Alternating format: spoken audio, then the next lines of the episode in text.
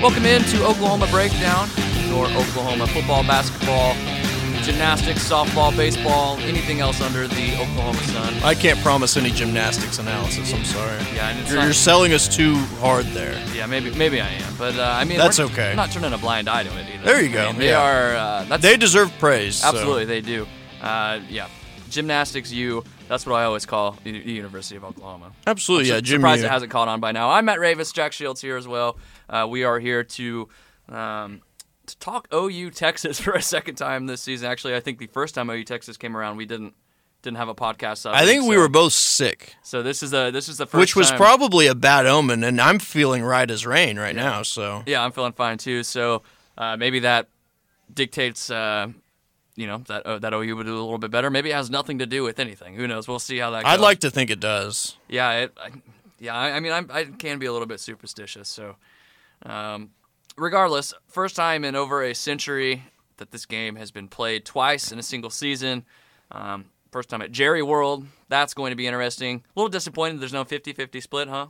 A little, yeah, only because it's not going to favor Oklahoma in, in all likelihood. I mean, I, I, I believe it was the uh, their biggest day of general ticket sales was the day of the first game, and with Texas fans, you know, trying to grab up tickets after they beat Oklahoma. So, and also, you know, the DFW Metroplex. I mean, there are a ton of OU fans in Dallas and a ton of alumni, but UT has the advantage in that Don't- regard. So, they I mean, have like one of the highest enrollments too? Oh, it, it's an enormous school. Yeah, I mean they have a So, ton of of, course they're gonna have alumni, a ton of base. fans. So I mean, you know, it, it's in all likelihood OU will be outnumbered, but I don't think it'll be a huge advantage for Texas because I mean Oklahoma fans are excited for this game too, and there are plenty of uh, OU fans in that area, and I Well, mean yeah, it's it's- also not too far away from Norman. You know, only th- about less than three hours from Norman. So it's not as if these guys are playing for the Russell Athletic Bowl. I mean, there's, Exactly, yeah, there's high stakes on high line. There's, stakes, a, there's a college football playoff. Breckyn Hager's hair is at stake. Yeah, and uh, man, that's who knows how that guy will look with short hair. So we need to keep that guy's hair on for as long as possible. Yeah, absolutely. it's Um, kind of like James Harden losing his beard. You don't know what you don't want to know what's behind that beard. Yeah, there's a reason. Yeah. There's a there is a reason for it. You know, so you know Texas obviously doesn't want to lose to Oklahoma. Um, Oklahoma college football playoff berth on the line. Uh, first of all, let's just get this little bit of housekeeping out of the way. Ohio State wins against Northwestern. I think we can pretty reasonably assume that that's going to happen. Oklahoma beats Texas. That's not going to be a uh, It's not guaranteed. that's not obviously. guaranteed at all. But let's just assume for the sake of uh, argument and maybe our own uh, satisfaction that OU does win. Who gets in? Who gets the fourth spot in the college football playoff? Assuming Alabama wins as well, which I'm pretty sure they're going to beat anybody by several touchdowns. Well, first off, I will say that uh, I think Northwestern's going to put up a fight in that game. I mean, Sure. I, I think uh, there's a little bit of fool's gold in that Michigan win. I mean, Michigan hadn't faced any good passing offenses leading up to that game, and then finally they see one and just wilt. So Yeah, they look bad. they they look horrible. So um, and Northwestern has played pretty much everyone tough this year. So you know we'll see about that. So uh, you know I, I do think it would be Oklahoma over Ohio State just because they would be beating the only team that they had lost to this season. I mean I think logically you would put Oklahoma in over Ohio State in that scenario. So provided Alabama takes care of business against Georgia, which they will. So. And I mean, look, it, you, you just kind of have to take a look at the overall body of work. I know OU's defense is terrible. That offense is transcendent. I don't though, understand so- where this "you have to be a complete team" narrative came from for like playoff uh, qualifications and stuff good- like. I mean, I mean, who gives a shit as long as you're winning? I mean, I give a shit because I hate watching bad defense, but at the same time, it's going to provide. Uh, I think we talked about this in a previous podcast, but when you put a an SEC team like a ground and pound team uh, up against a team like Oklahoma that doesn't play great defense but has an incredible offense, I mean you get the Rose Bowl last year. I mean, you get an incredible game. You get a great product for television. I mean, I mean, why wouldn't you want that? Yeah, well, I, I, Jack, I think there are a lot of people out there who think that there is a, and I'm, I'm not trying to uh, dunk on anybody. Don't get me wrong, but Go, feel free. Those I- people suck. there so. are there are conspiracy theorists out there who think that there's a um, like the ESPN is wanting to withhold Oklahoma from the college football. Oh no, no, no, never mind, never thing. mind. Yeah, I, I was, I thought you were going in a different direction with that, Yeah, but uh, no, that- that- I don't I don't think I that's don't the case. think that's the case. But I mean, I, I, I mean, it, it's a, you know, it's fodder for hot takes. So you know, yeah, it's- absolutely. It's, it's stuff that we uh, waste time talking about on, on, on Twitter and that sort of thing. But I'm with you. I think Oklahoma gets in just by virtue of their worst losses to Texas, who turns out being pretty good. That Purdue loss for Ohio State Horrible. doesn't look good at all. Doesn't It- look good at it- all. it- And- and there's like no way that you can dress that up. I mean, the people are saying, "Oh, it's just one game." That doesn't mean it magically didn't happen. So, I mean, it it, it impact it that has to stick with you. I Like mean, if OU had lost to Texas Tech, that, that I mean that would have been that would have been same- bad. The same Yeah, kind of if argument. they had right blown a lead against Jet Duffy, that would have been that would have rightfully, you know, if that had been their only loss, But that they would didn't. They have took really care of business. exactly. And yeah. for what it's worth, the defense has been terrible. Somehow, somehow, including last week uh, against West Virginia, which is just a, a bonkers game. Um, make plays when they need to. I find myself just going insane watching the games whenever they do finally make plays because I've just I'm so uh, resigned to the fact that they're probably not going to make play on the play that I'm watching. So when I see Caleb Kelly get in the backfield and strip Will Grier and pick it up for a touchdown, I mean all all of us go nuts for something like that because we're not really expecting it. And there's inside we're you know feeling kind of proud for Caleb Kelly as well. Defense might be terrible, but their uh, scoop and score elite. No, we're quite proficient at one of the best. I would say one of the best 50 in the whole country. I would say so. score. Top top half in the S and P plus for picking up fumbles and taking them back. I, we need to get to Bill Connelly on creating that metric. So Yeah, I can't believe that people aren't just like beating down his door to uh, to to find that out. we're gonna have to beat down his door for that. I guess so. Um, so Watch I, out, Bill. I guess this is where I eat crow. I predicted West Virginia would win, um, and even really until the final minutes of that game, I really thought that they could pull it off. But you have to give it to Oklahoma for uh, you know that that clutch. Uh, what was it? Fourth and was it fourth and one? Fourth and five, Fourth yeah. and five. Yeah, it, it it feels like fourth and one with this offense, but um, somehow somehow, like I said, defensively they've they've made plays, and obviously off- offensively, anytime they need to, need to play, make a play, uh, it happens. So. Uh, what I mean, what what was your takeaway from last week against West Virginia? I mean, I don't feel like we took anything new from it necessarily because we knew the offensive line was already fantastic and it played an incredible game against West How, Virginia. The, how about uh, this? Let me ask a more pointed question. So Yeah. they gave up a lot of points. That's to be expected, right? Yeah. And especially against West Virginia. Lincoln Riley actually said that that was one of the better games the cornerbacks. Oh, had I, played. I I completely agree with that? I completely agree with that. Parnell Motley looked very very good. I thought. I mean he. I mean obviously he wasn't perfect, but I mean he he went out there and made a lot of plays. He wasn't you know shrugging his shoulders or anything like that. I mean he wasn't he wasn't you know sulking when things were down. I mean he was trying to make plays the entire night, and he really did make a lot of plays. And you know Trey Brown had his moments. Norwood looked okay at times. I mean it's it, it's the young safeties who were the. Uh, who are going to be the scapegoat for this. But you know, it, it's you know, DTY hasn't been able to play much this year because he's been hurt and he's a true freshman. And, Delarrin you know, Turner Yell, um, man, he had a. I thought he had a pretty rough game.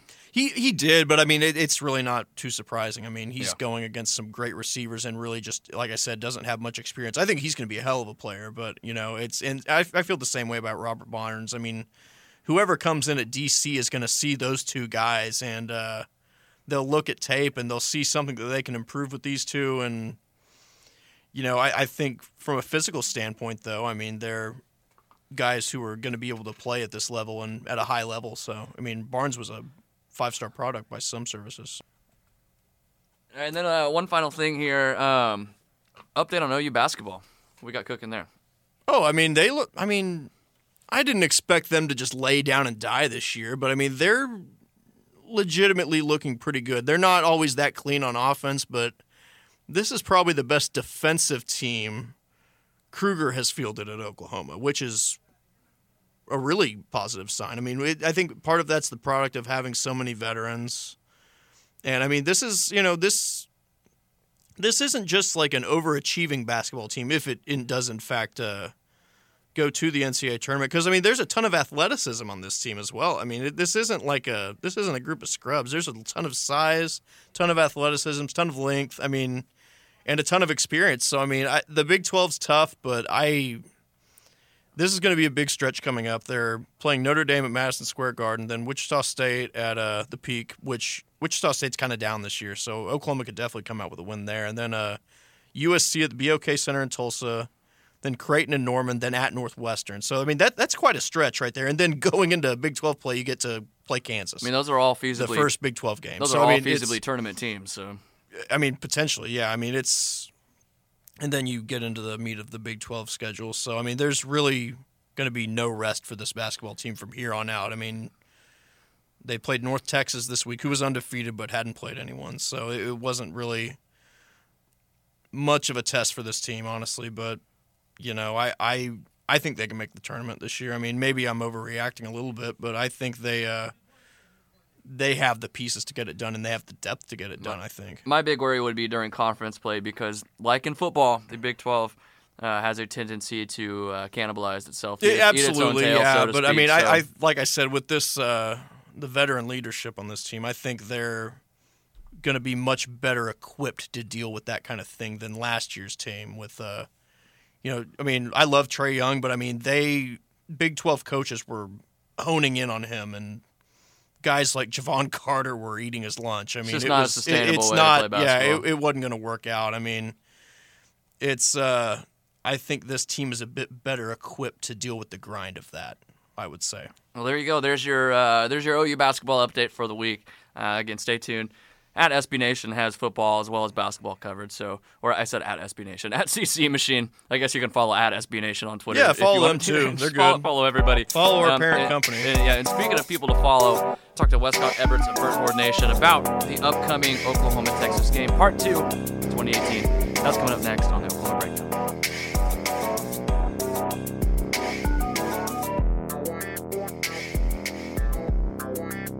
And now we want to welcome in Wescott Eberts.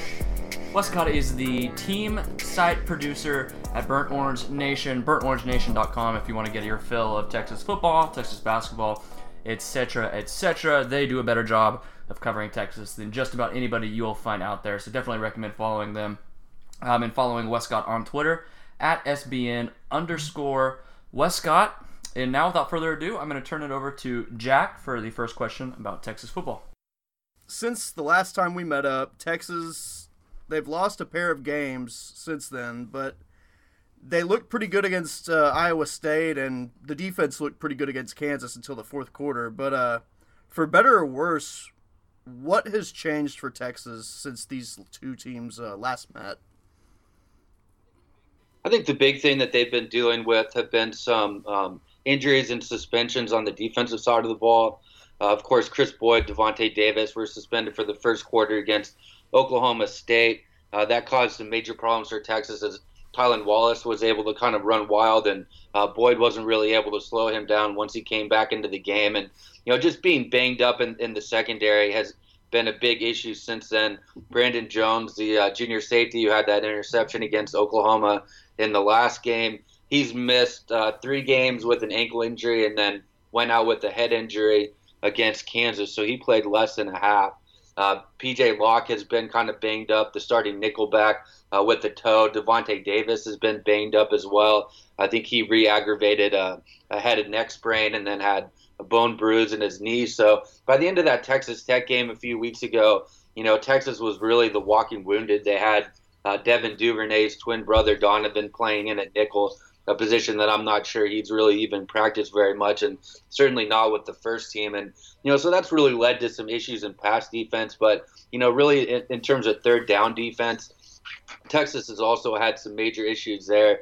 Uh, if I recall correctly, Texas uh, got stops on um, five of the eight uh, third downs that they faced against Oklahoma. That's been trending in the wrong direction. So, you know, Todd Orlando is going to have to figure out a way to get a couple third down stops get a red zone stop, or get a turnover or two against Oklahoma to really have a great chance of winning this game on Saturday. Now, speaking of things that have happened since that matchup, who are two players, one on offense, one on defense, who you think have stepped up the most since that game? Offensively, I, I, think running back Tre Watson is really the guy. Keaontay Ingram carried a lot of that load. The freshman against Oklahoma had a 31 yard run in that game. But, you know, Watson has had a couple of the longest runs of, of his season in the last couple weeks. Uh, his knee is finally fully healthy. He feels comfortable on it after he suffered that ACL injury last year that uh, helped lead to his departure from Cal and an extra season as a graduate transfer at Texas. He feels more comfortable on that knee. He feels comfortable in the scheme, and you know it's certainly possible that, that Watson could end up carrying the bulk of the load on on Texas. But you know the Longhorns certainly have two options now who are playing at, at a high level currently there. Um, On defense, I would say the guy that uh, has really stepped up and, and, will probably need to play a role for Texas is um, Malcolm Roach. He was injured during that game in, October after uh, he suffered a fractured foot against USC. He's moved from, he's played uh, some of the two inside linebacker positions. He's played B backer, uh, which is a hybrid position in the in the Texas defense. Uh, but right now he's playing defensive end, and he's playing at a high level. And you know Texas needs to win some of those battles up front uh, and be able to fit correctly with the linebackers behind Roach if they want to slow down an Oklahoma rushing attack that's really been on fire the last few weeks. Now, switching to the quarterback position, uh, Sam Ehlinger's shoulder, it's you know been causing him a few issues ever since it was originally uh, aggravated. But how do you see that impacting this weekend's game? I think it could definitely have an impact. Uh, it probably won't be fully healthy as it was the last time that Texas and Oklahoma played. You know, Collin Johnson told us on Tuesday that Ehlinger hasn't been complaining about it, and, and Ehlinger told us as well that it's it's feeling as good as it has since he suffered originally suffered that injury against Baylor the week after the uh, Oklahoma game. Uh, but definitely, you know, it's it seemed to cause him some issues against Kansas. Largely, he's played really well uh, when they came back, but there's certainly a, a risk of re-aggravating that shoulder during the game if an Oklahoma defender can get a good shot on it. And you know, Ehlinger's running ability is a big part of the offense. It was a big part of the offense in that game against Oklahoma. He scored three rushing touchdowns, and I believe had over 80 yards rushing total uh, once you take out the sacks. So you know that's something that Texas really relies on in the red zone and short yardage, and also to pick up some off-schedule plays on scrambles. Now, switching to more, I guess, lighthearted topics, uh, and also going back to this being new territory for all of us. Fair food is a non-factor in the rivalry game for the first time in, you know, over a century. So, or, or seemingly over a century, almost a century. But the glorious tradition of tailgating now enters the fold. What's your favorite tailgate food, and what's your drink of choice at a tailgate? My favorite tailgate food, I would say, probably brisket. If anybody's cooking up brisket at a tailgate, definitely always go for that. Uh, my drink of choice, um, usually go with Lone Star on game nice. days, but I'll be credentialed at the uh, at AT&T Stadium on Saturday, so there will be no no pregame or, or during game beers for me this weekend. Post game though. Post game. Hopefully, yes, there's sad beers though. So I mean. I suppose y'all would feel that way, and that's understandable. well, uh, speaking of this game, what's your prediction for a crowd ratio? I mean, I'm thinking three to two in favor of Texas, so essentially sixty percent in favor of Texas. So, but I mean, I really have no clue what we're gonna see. What are you thinking? Yeah, I'm I'm not really sure either what to anticipate there. You know, certainly there are a lot of Texas alums um, in the area. A lot of Texas alums who are excited by having a chance to attend their first Big Big 12 championship game since 2009. Um, but there are also a lot of uh, Oklahoma alums in the in the Metroplex as well, and I imagine a lot of people will be willing to come down, make that drive down I-35 to uh, from Norman, you know, to uh, to Arlington.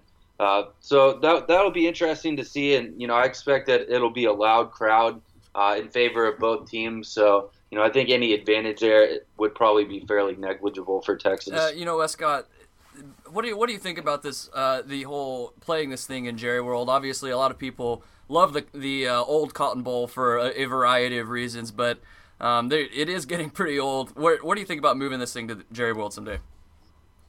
Uh, not a fan of it at all. Nor really, you know, a lot of the tradition of the game is is tied up in the Cotton Bowl and the fair food and Texas fans having to run through screaming Oklahoma fans when they're coming out of the tunnel. And you know, actually, I think it would be nice if if they would switch sides of the field every year so that mm. Texas fans wouldn't or Texas players wouldn't have to put up with that abuse. But you know, certainly that's a long-standing tradition in, in the rivalry, and um, you know, Jerry World is a nice place, but um, you know, it's not the Cotton Bowl. The Cotton Bowl it certainly suits the needs of the rivalry in that game and, and carries uh, with it enough tradition that uh, I don't think it makes sense to move it. And you know, I think we're finding the perfect balance too, because this is not going to be the last time that these two schools play at Jerry World in this game. I'm thinking. I mean, I guess the grant of rights goes up in what is it 2024 2025 and we'll at least be playing that game there until then i'm thinking so i mean we'll you know we'll be able to keep our annual game at the cotton bowl and all that stuff so and then have the uh,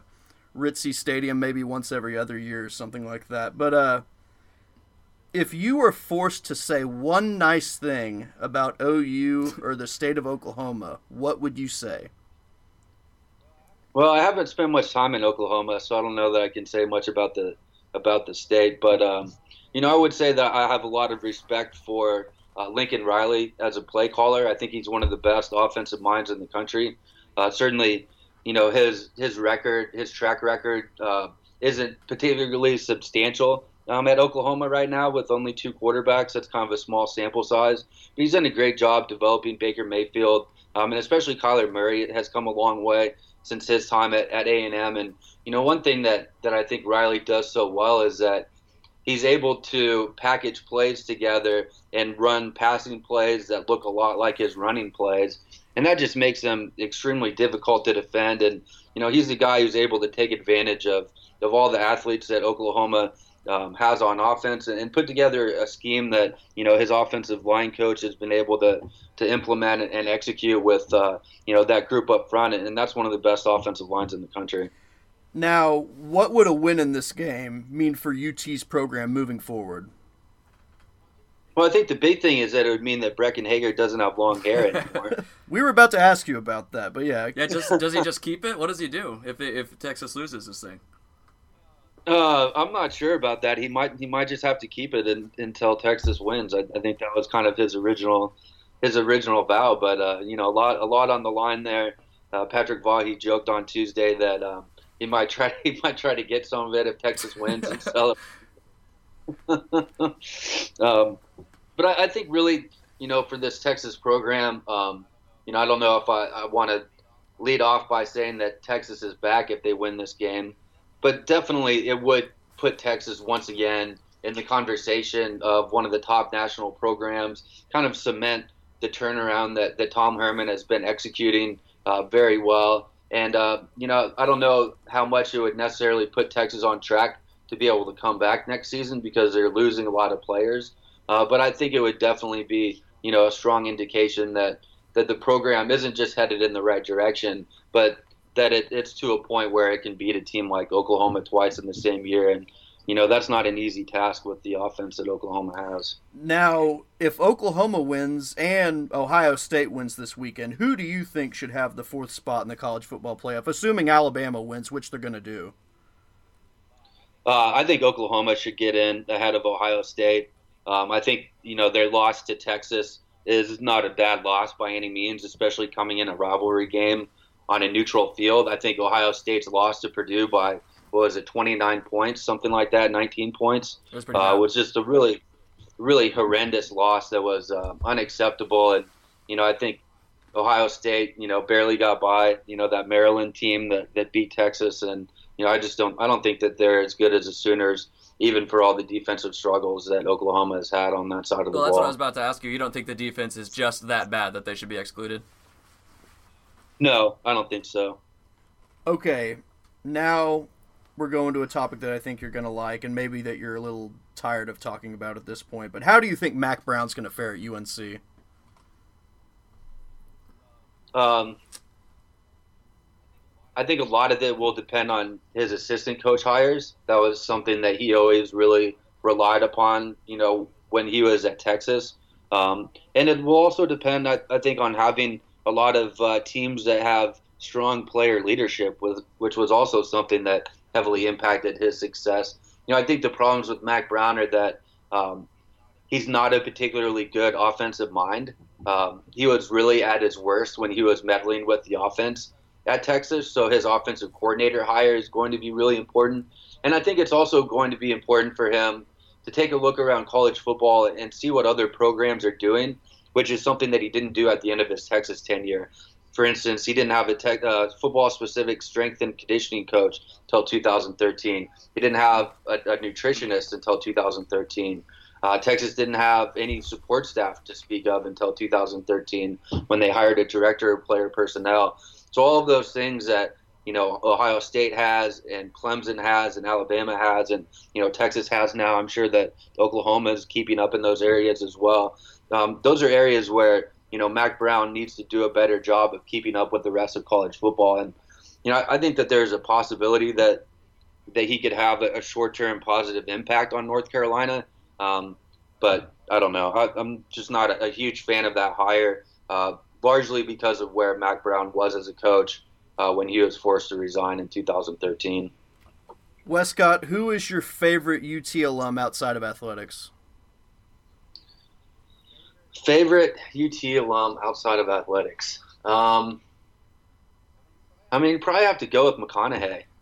That's solid. You know, the the funny thing about McConaughey is that you know when I first came down to, to Texas in 2002, you know he was kind of a joke. He was getting arrested for smoking weed and playing his bongos naked, and really like a serious actor. And you know, then all of a sudden, just kind of out of nowhere, he suddenly became a serious actor who's you know played some some really phenomenal roles over the years, and you know we can almost take the guy seriously now. True Detective was the best season one. That was amazing.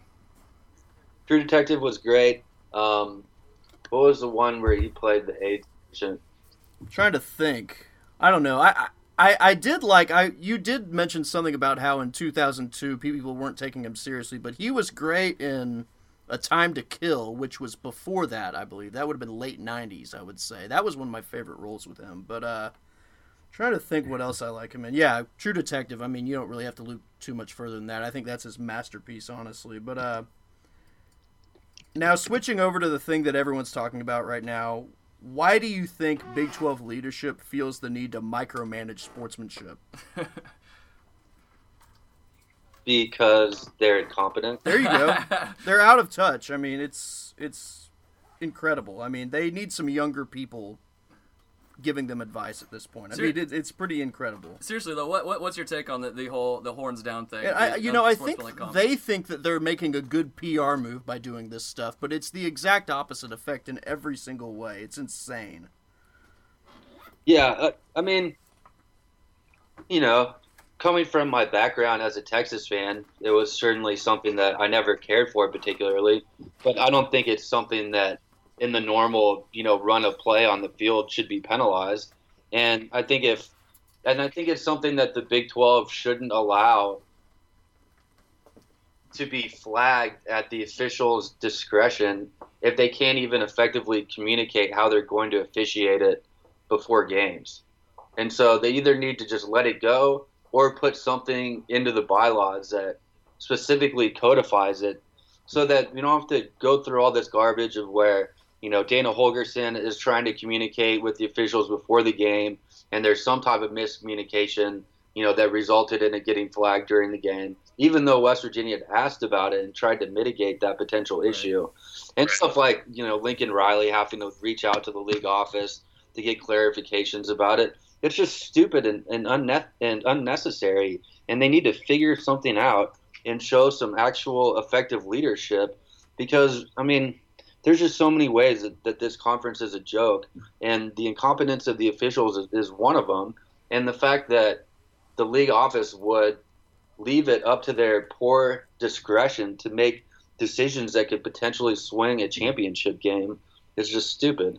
Yeah, absolutely. Now, back to the game itself. How do you see this one shaking out, and what does UT have to do to win? You know, I, I, really see it unless somehow, you know, the Oklahoma defense manages to consistently stop Texas. You know, perhaps if, if Ehlinger gets banged up again or, or just doesn't have his accuracy like he didn't, you know, for long stretches of that game last week against Kansas. Um, you know, in that scenario, I think Oklahoma would have a chance to have, you know, a fairly easy win against Texas. Uh, but with the way that, you know, games have gone for this Texas program this year, I think – eight of them have been eight or maybe nine of them have been decided by a touchdown or less. So virtually every game you can come into it and expect that Texas is going to play a close game. Uh, so really, you know, the things that, that I've been saying, you know, when I've been appearing on, on the radio and um, on podcasts in the last few weeks is that the three biggest things for Texas are time of possession on offense. That was something that they won against Oklahoma by I think eight minutes or more. So they had a significant advantage there They kept the Oklahoma defense off the field.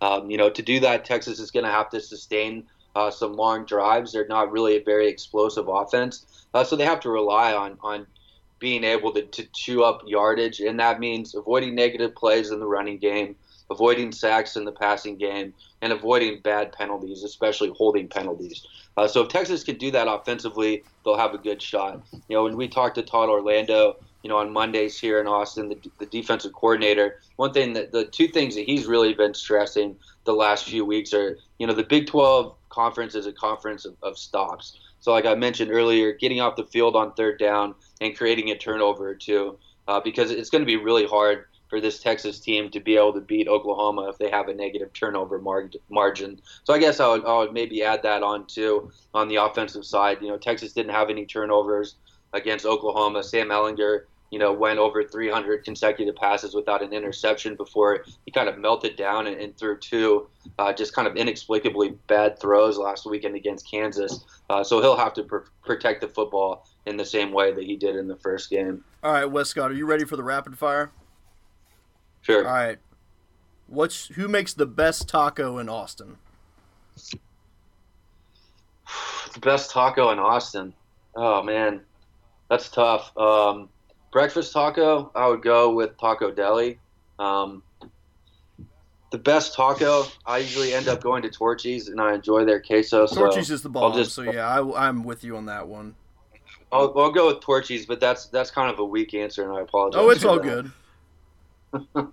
but uh, now let's switch our focus to Dallas. You and I have talked about Dallas and Q and A's in the past. You don't like it, I don't like it, but you've been up there plenty of times for this game, I'm sure. So, what's your favorite bar in Dallas or in the DFW Metroplex? Man, it's it's been a long time since I was up for a Texas Oklahoma game.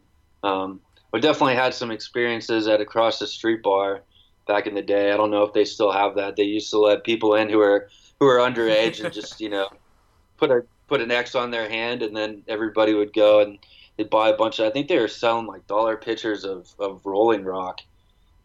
Which That had that had to have been a long time ago then, if they were selling. I mean, Rolling of course, Rock. I didn't engage in any underage Of course drinking. not. Of course there he not. did. Well, that's that's really the only the only bar that I have any experience in the Metroplex with. But you know, if I if I'm up in the Metroplex and I have a chance, I'll I'll hit up uh, Pluckers just like I do when I'm when I'm here in Austin. So I would probably go with that one as my favorite. There you go. Uh, what's your final score prediction for this game? Final score prediction. Um, I think this game is going to be played in the 40s again. Um, I'll go. I'll go 45-42 Oklahoma. Okay, okay. I, I I- went with the original score of the last game, forty. I guess what was it, 48-45, but with Oklahoma winning. That's it's. We're both on the same uh, track right there. I just realized that I have been too scared to even make a score prediction up to What's this your point. score right now? Make. I I have no idea. Um, I'm gonna say, I don't know, man. I just to uh, to uh, hedge Forty something to edge you 40 guys out. I'll. It's say uh, yeah. I'll say 49, 42 Texas. There you go. about Oh, okay. Wow. Oh, this is prediction. All right. I'll like it. Well, uh, okay. Who would win in a fight, Mack Brown or Rick Barnes? I'm gonna go Rick Barnes. The one thing I the one thing I say would say about Mack Brown though is that you know if you start if you start activating his stubbornness, like if maybe if you if you know if Rick Barnes threw like a good insult at him, uh, I think Rick Barnes I think Mack Brown could get kind of nasty, but uh, I think Rick Barnes would win that one. Okay, Matt. Do you have a rapid fire question? that? Um, uh, man, you always catch me with this. Um, I'm sorry. no, no, I'm good. I I don't have anything. Okay, Oh. I'm gonna think of one more. Okay, um, where does Texas finish in the Big 12 basketball standings this year? I'll say third. Okay, that win over North Carolina looked good at the time. It's not looking quite as good right now, but UT did look very good in that game. I will say that. I think I watched that from tip to finish, so they look pretty good. But uh, I think the conversation around Shaka Smart's kind of changing at this point. I do have one more quick one for There you, you uh, go. Uh, re- recruiting recruiting wise, Longhorns football. Uh, how, how's it been going on the recruiting trail? They've been doing really well. They they passed uh, Oklahoma recently. Uh, they they landed a commitment from uh, former Sooners pledge. I'm sure you're familiar with uh, Jacoby Jones. That was uh, last week. picked up another defensive end commit, Myron Warren, former TCU pledge, last week. So I think they're up to number uh, five today in the composite. Just need a few final pieces to the, to the class. Looking for another running back. You know, Noah Cain, Trey Sanders still on the board. Trying to close with Bru McCoy. That may have taken a little bit of a hit today with uh, the Kliff Kingsbury hire out there in, at USC, which I, I, think could probably help swing McCoy uh, back to his longtime favorite of USC.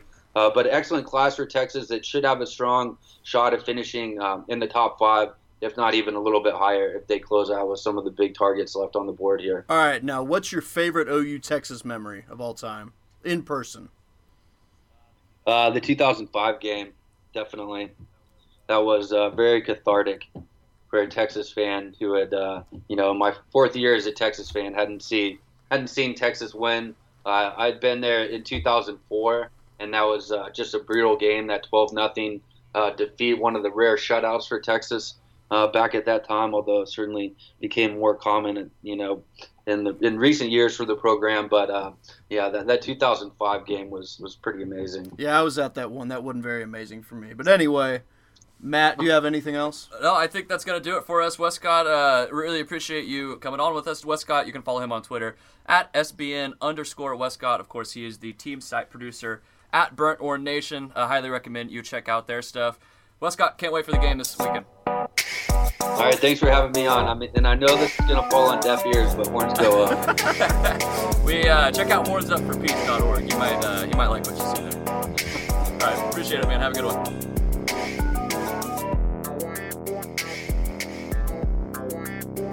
Big thank you to Wescott Eberts of Burnt Orange Nation, uh, your Texas SB Nation community good stuff there. Really yeah, absolutely. Yeah, he's a really knowledgeable guy. He's uh, he's been with SB Nation for a long time, and he's uh, he's at all their press conferences and stuff like that. He's a real knowledgeable guy. Uh, anyways, getting into the uh, back into OU Texas. Uh, big plans this weekend? Are you going to be down in Dallas? Yeah, yeah. I'm leaving tomorrow. I'm uh, I'm picking up a buddy in Tulsa, and uh, we're leaving from Tulsa probably around two o'clock. I, I guess I'm I'm gonna make him buy me some Burnco. I think just for going to get him. But uh, have you had Burnco by the way in Tulsa? No, the bomb. The I, I I think it's the best barbecue in Oklahoma. I think it's it's fantastic, and I would put it up with the places in Kansas City. I put it up there with uh, Joe's, Arthur Bryant's, all that place, Gates. I mean, it, it's it is fantastic, and it, it's one of those you know line out the door places, kind of like kind of like those places, honestly. So you know, it's uh, I'm actually looking forward to that tomorrow. But uh, yeah, gonna get into Dallas tomorrow night, and plan is to get to the uh, tailgate lot at about 6:30 a.m. on Saturday. Good so Lord. I'm uh, I'm gonna be getting after it, Matt. So. Are you going to be here for it? I will be uh, getting after it, and by that I mean pushing buttons in studio and getting after uh, the OU Sooner Network broadcast. Uh, nice. Help put on air. So yeah, I'll be here in Oklahoma City, uh, listening to Toby Rowland and the crew. Hey, that's and not a bad uh, alternative. Those guys are great. Stuff here at the franchise as well. So yeah, that's uh, that'll be my weekend. But I, I I'm really looking forward to watching it for sure. Yeah, yeah. I mean, I, it's uh, like like I've been saying, I, I don't really know what to expect, like with the scene and all that stuff. I know it's going to be wild, but you know, it's and it's obviously going to be different from what we're used to with the Cotton Bowl. But I, I mean, it's going to be raucous. It's, uh, you know, it's going to be different. That's for sure. I mean, and I, am excited. I mean, I, I really am. I haven't been this excited for an OU Texas game since probably at least when Mack Brown was coaching at Texas. I mean, I, I mean, obviously, I get pumped up for every OU Texas game every year, but I mean, it's kind of you know it's usually kind of the same thing. I mean, it's you have your your uh, traditions that you do every year. You have your uh, kind of your routines, all that kind of stuff. And but you know, this is different. I mean, you you're going to do different things on Friday night. You're going to do different things on Saturday morning. You don't have to, you know, deal with uh, walking around the fair and all that stuff. As much as I love the fair, I mean, you don't have to deal with uh, drinking those eight dollar Dixie cups of watered down Bud Light. So get to bring your own beer, get to grill your own food. I mean, it's going to be uh, it's going to be a time. I Have you ever wait. been inside Jerry World before? A lot. Yeah. Yeah, it's cool. Yeah, yeah it's, it's uh First time I I, we, I was at that BYU game uh, in Yeah, me too. 09, which was uh, That was the first time. That was the first and only. Time I we were remember walking up to the stadium and being like, "Holy shit! I'm about to board a spaceship! Like this is it looked like a mothership, like My- or something like I, that." I It sat was- with my uh, my parents. Now it just Way- looks like every new NFL stadium. Yeah, no, it does. It's uh, I but at sat in the time, nosebleeds it was, that night. Yeah, yeah, I did too. But very yeah, very high up there. That was a great OU crowd at that game, by the way. People don't talk about that enough. Like It was a terrible O- game, but horrible game. But I mean, OU fans. There were some BYU fans there too. But I mean, OU essentially filled up Jerry World. I mean, that was pretty damn cool. I mean, that was a really good scene. But unfortunately, the play on the field kind of dampened everything. But I mean, that was a that was a really good showing for OU fan base. But uh, yeah, and I, I went to uh, I guess I went to the game in 2010, the Nebraska game, which was the last uh, Big 12 championship before the hiatus. I uh, my buddy got kicked out of the stadium for slapping the bag of wine in the like students like the OU mini students section and like if you go back and look at uh, field goals uh, in one end zone of the stadium wherever the OU students were you can probably see us slapping the bag during like field goal and extra point attempts who snuck that in? How did they? My that in? buddy snuck it in and he snuck it in his jeans like he fit it like in his crotch essentially That's kind of and impressive. he yeah he got through wasn't patted down or anything like that and then buddy got kicked uh, a different friend got kicked out for uh you know having it on his person later on and uh they kick him out and they forget to take his ticket. And so he just walked back in. Like he was outside for like 10 minutes. Like stupid staff at this stadium forgot to take his ticket. They were, you know there were being big timers. I mean they did take the bag of wine so that was a loss for us but whatever. And then uh you think they threw that away, or do you think they drank the rest of that? i bet they threw it away. They're squares so they probably threw it away. Fair enough. Uh, well, I, first of all, before we do score predictions, am I allowed to change mine? I gave one earlier on the podcast that I just do not feel confident in at all. Or do I have to? I'll uh, stick allow it. guns? I'll Okay. allow I said 49 to 42 Texas just to be a dissenting voice because I didn't expect uh, Wescott to uh, pick against his own team.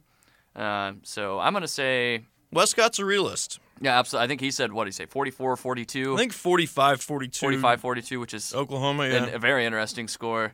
Uh, what, what do you think? I went 48 45 oklahoma just flipped the score from last time Yeah, I'm gonna I'm gonna say 52 to 48 Oklahoma. I'm with you guys. I think it's gonna be about in that range. I think Oklahoma's gonna be able to to eke it out, um, just because I mean you would hope that Honestly, power, yeah, I mean, power right with Sam Ellinger won't Ellen I said Ellinger. Tom Herman would probably throttle me. Ellinger, ellinger hard g baby uh, you know, hit that power right worked every time. Surely, surely they can at least figure out some of the quarterback runs. Maybe, right? yeah. And I mean, you know, I, I would expect Kyler to take a bit better care of the football this time. I mean, he put that loss on himself after the game. Obviously, Without it those wasn't his turnovers, I fault. I mean- mean, granted, yeah, but I mean, it wasn't his fault. I mean, like it, it was the defense's fault for that loss. I mean, but uh, but yeah, those two turnovers were enormous. I mean, Oklahoma does probably win that game if not for those two turnovers. But, Yeah, uh, I just look at the margin of error for both quarterbacks. I look at Kyler Murray. Like he can throw two interceptions and put the ball on the ground once, and OU can still be in the game. Can Yeah. Sam Ehlinger do that? No, I, absolutely I'm not. not. Sure, if so. if OU forces turnovers uh, with their defense, which they've not been good at that this year, although they did sort of turn over a new leaf against West Virginia, but uh, you know, if if Oklahoma does win the turnover battle, this is OU's game if that happens. So that's, I mean, I, I don't expect UT to turn it over much though. I mean, Ehlinger's been really good at taking care of the ball this year. They really don't turn it over much, so. I wouldn't count on that. I think it would. It's more about OU just sort of controlling it on its own end offensively with the turnovers. But uh, yeah, I mean, if uh, if all is even with the turnovers, give me OU. so there you have it. That uh, Rooster kickoff. Uh, you know what channel it's on? Is that on ABC? I'm It's on assuming so. ABC. Yeah, So there you go. Rooster kickoff uh, on ABC should be a great one. Thunder update. Want to do a Thunder update? yeah, go for it. Uh, well, last I say last night as we're recording it, uh, Wednesday night the Thunder played the Cavaliers. Last year, they would have lost that game if it were um, 22 22 to 25 other teams, they probably would have lost that game. But the Cavaliers are just that bad. The Thunder looked super disinterested last night. At Thunder have thought. been way better against bad teams this Yeah, year. That's ha- been the biggest difference. And they and I say they look disinterested. That was early on. They of course turned it on, and anytime you beat somebody by 17 points, I don't care who it is. I mean, in the NBA, that's a good margin of victory. So uh, I think you know it, it's the it looked a little bit like last year, except for the fact that they won that game and won it handily. So that almost tells me you know if they're giving if that's their second effort, um, that extra gear that wasn't there last year, or the gear I guess that they didn't know how to activate last year, if that's how you want to put it, it's suddenly there, which is encouraging for them. Absolutely, and I'm a really big Burton fan. I, I mean, obviously, I he's not playing without all the uh, injuries. I mean, he's in he's in uh, he's with the blue. If not for those injuries, is that correct, Matt? Would you say so? Yeah, he's, he's, on a two way guy. Yeah, he's on the two way contract, so his time I love watching him his play, time with the. Thunder is limited. I think he gets like 45 days with the Yeah. Thunder, and then he has to go back. But um, I wouldn't be surprised if his contract gets converted because they can they can do that. They can make it into like a guaranteed contract for um, the rest of the year. Yeah, I uh, mean, if they want, and I, I I wouldn't be shocked if they did that just because he's just um, he's like he's like Hamidou Diallo. Good things happen when he's in the game. He Yeah, always seems to be in the right spot. He's um, under control.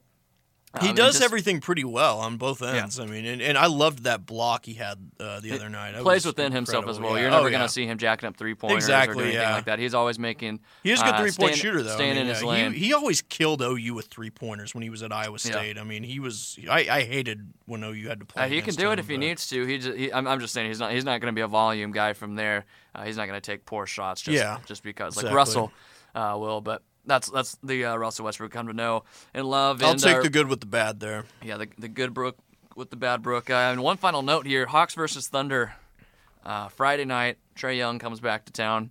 Uh, I mean that's pretty exciting. Kind I- of I wish think- I'd be in town for that. Yeah, I mean, I, I'd I'd be at that game in a Trae Young, but up till now, has fared better than I thought he would. I thought he would have a. I thought he would have success right away.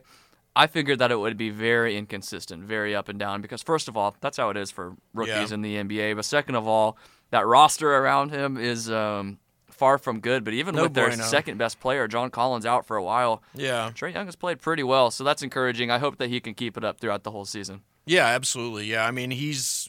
Would you say he's the favorite for rookie of the year right now? I mean, Luka Doncic. It's got to be. It's You, gotta you be think it's Luka? Luka? right. You're a big Luka. I'm a little bit biased, but no, I think I, I yeah, Luka Doncic, man, just what he's done is like it's, it's unprecedented, and that's not he even looked a knock great on Trae. last night. And DeAndre, I'd say Rockets. DeAndre Ayton and Trae Young are probably about on the same level. Which, Yeah. that's I mean that's great praise to to Trae Young. You're being compared with a number one pick, but Luka Doncic has done crazy things. So Yeah, absolutely. Yeah, Just I'm a great I'm rookie fan. class I, I hate that he's in Dallas, though. I mean, I I don't think I've ever hated an NBA team other than the Warriors as much as I used to hate the Mavericks when they were good, and they're about to be good. they're about they've to be good like, again. Probably. I mean, yeah, they're you know they're they're they're. I don't think they'll make the playoffs this year. Do you think they will? they've they've got a chance. Like I said, eight of their last ten. I don't Yeah. know. They'll they'll need to stay like perfectly healthy. Yeah, for that to I, I don't. I don't think that'll quite happen, but.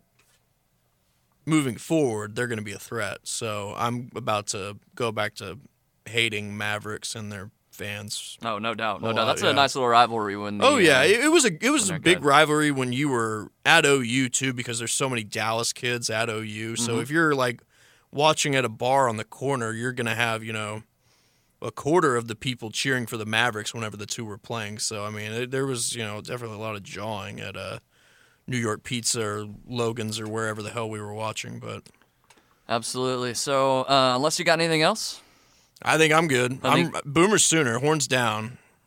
Horns up also for peace. Another, yeah, horns uh, up for peace. Got to remember that. Eddie. Radosevich. Credit Eddie Radosevich there. double speak. It's a double world we live in, but that's all good.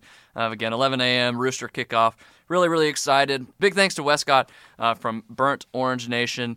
Uh, that's Texas's community, SB Nation community. Uh, he, he talked to us. Great, great insight from him. Really appreciated him coming on. For Jack Shields, I am Matt Ravis. Thank you so much for listening to Oklahoma Breakdown.